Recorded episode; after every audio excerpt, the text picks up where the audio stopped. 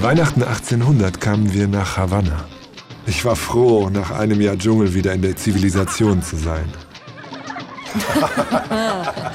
Wie wär's mit einem kleinen Spielchen, Süßer? Ich könnte dir Ich glaube nicht, dass ich der Richtige dafür bin. alle Europäer mögen es. Glaub mir. Wir waren in einem Bordell am Malekon. Humboldt tauchte grinsend aus irgendeinem Hinterzimmer auf. Ah, Baron Humboldt! Na endlich! Citillon, was gibt es? Stockhiebe, so viele Sie wollen. Wollen Sie uns nicht bekannt machen? Gerne. Mademoiselle, das ist Alexander von Humboldt aus Tegel. Hola, bonito. Monsieur, das ist Mademoiselle, ähm, Uraka aus Benin. Hm, Afrika, mon amour. Uraka. So hieß auch die Königin von Kastilien im 11. Jahrhundert. Ja, genau. Oh, danke. Hast du etwas studiert, Süßer? Äh, Ja, Allerdings.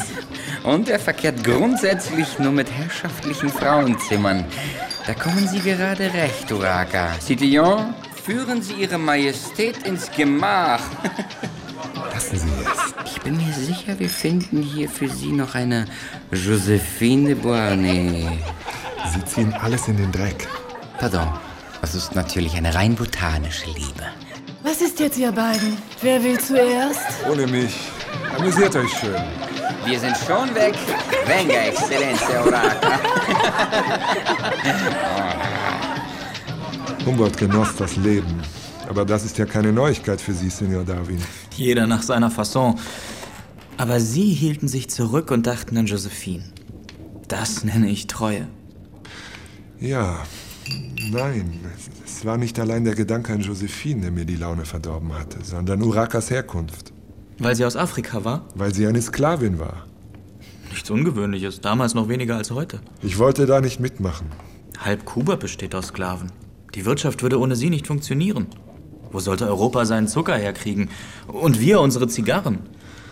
Sie haben ganz recht. Wissen Sie, wo wir wohnten? Durch und durch standesgemäß bei Don Juan de la Cuesta, dem größten Plantagenbesitzer Kubas.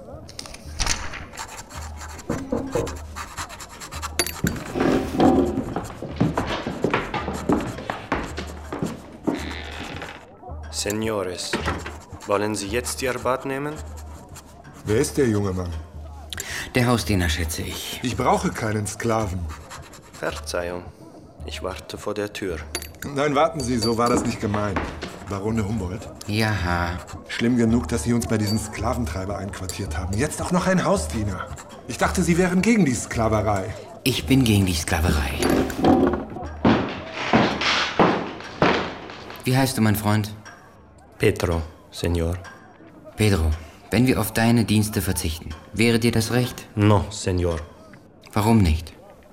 Mein Herr, Ihr Gastgeber würde mich schlagen lassen, weil ich meine Arbeit nicht zu Ihrer Zufriedenheit verrichte. Sehen Sie, Citillon, was also können wir tun? Wir können seine Dienste aus eigener Tasche bezahlen. Pardon, aber ich darf kein Geld annehmen. Aber Frei heraus, Pedro. Wir sind auf deiner Seite. Wie können wir dir helfen? Sie können mich freikaufen. für wie viel? 300 Piaster. Kein Problem. Magnifik, sehen Sie.